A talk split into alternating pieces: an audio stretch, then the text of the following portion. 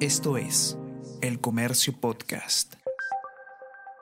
Las vacaciones tienen el efecto engañoso de hacerte creer que todos los días pueden ser distintos.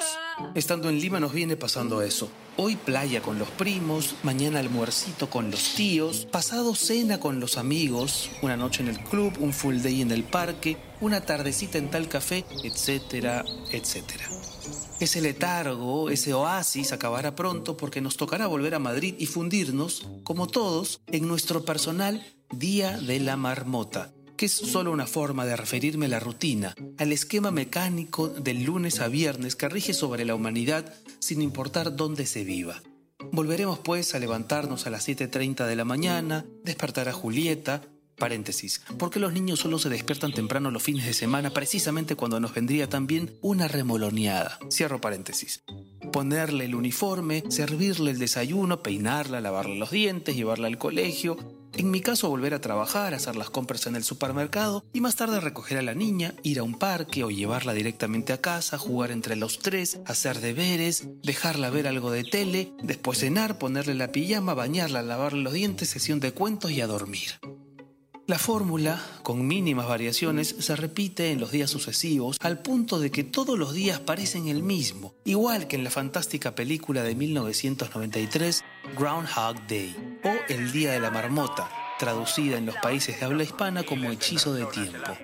Ahí Bill Murray es Phil Connors, el hombre que da el reporte del clima en un canal de televisión y que acude al sur de Pensilvania con su equipo periodístico a cubrir las festividades del Día de la Marmota, una celebración que existe en la realidad. Lo extraño es que Phil despierta una y otra vez en el mismo día, el 2 de febrero, y poco a poco se resigna a vivirlo y repetirlo una y otra vez sin que logre entender la razón del fenómeno. Todas las familias vivimos en un permanente Groundhog Day, en una dinámica rutinaria, sistemática, que contra lo que podría sospecharse yo encuentro muy ventajosa. Sucede que la rutina tiene mala prensa, está muy desprestigiada por culpa de aquellos que en el terreno sentimental la usan como excusa porque no se atreven a decirle a la otra persona ya no te amo. Nos mató la rutina, dicen. Dejamos de sorprendernos, se excusan. O como canta Shakira, fue culpa de la monotonía. Nada, son babas. Yo aplaudo la monotonía, celebro la rutina, me fío por completo de ese mecanismo repetitivo que produce días idénticos y que sí, tal vez puede sonar un poco aburrido, pero confiere orden, parámetros, disciplina, marco y fronteras a la vida cotidiana. Y ojo que no lo digo solo yo, varios especialistas en educación infantil aconsejan seguir rutinas, pues para los niños no hay nada mejor que los días predecibles, las actividades programadas, el mundo organizado con pautas, hábitos y reiteraciones. Suena a régimen militar, pero ni tanto, porque en cada fin de semana y en los feriados, y en España hay muchísimos, la rutina se suspende a cambio de libertades, flexibilidades y planes variados con su correspondiente cuota de sorpresa, relajo y espontaneidad. Pero en el día a día, semana tras semana, las rutinas les aportan a los niños y a algunos adultos seguridad.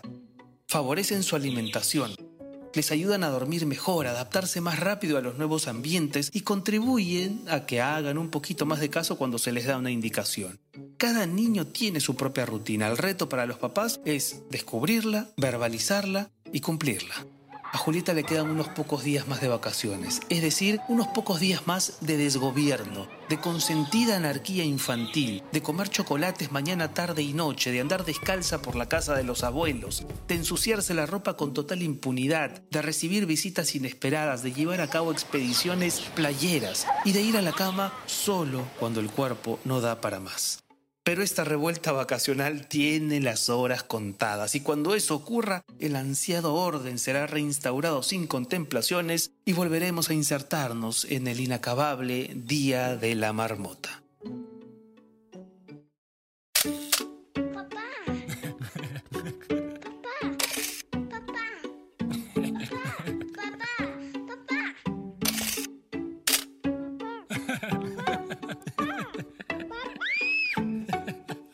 Papá no sabe nada, con Renato Cisneros.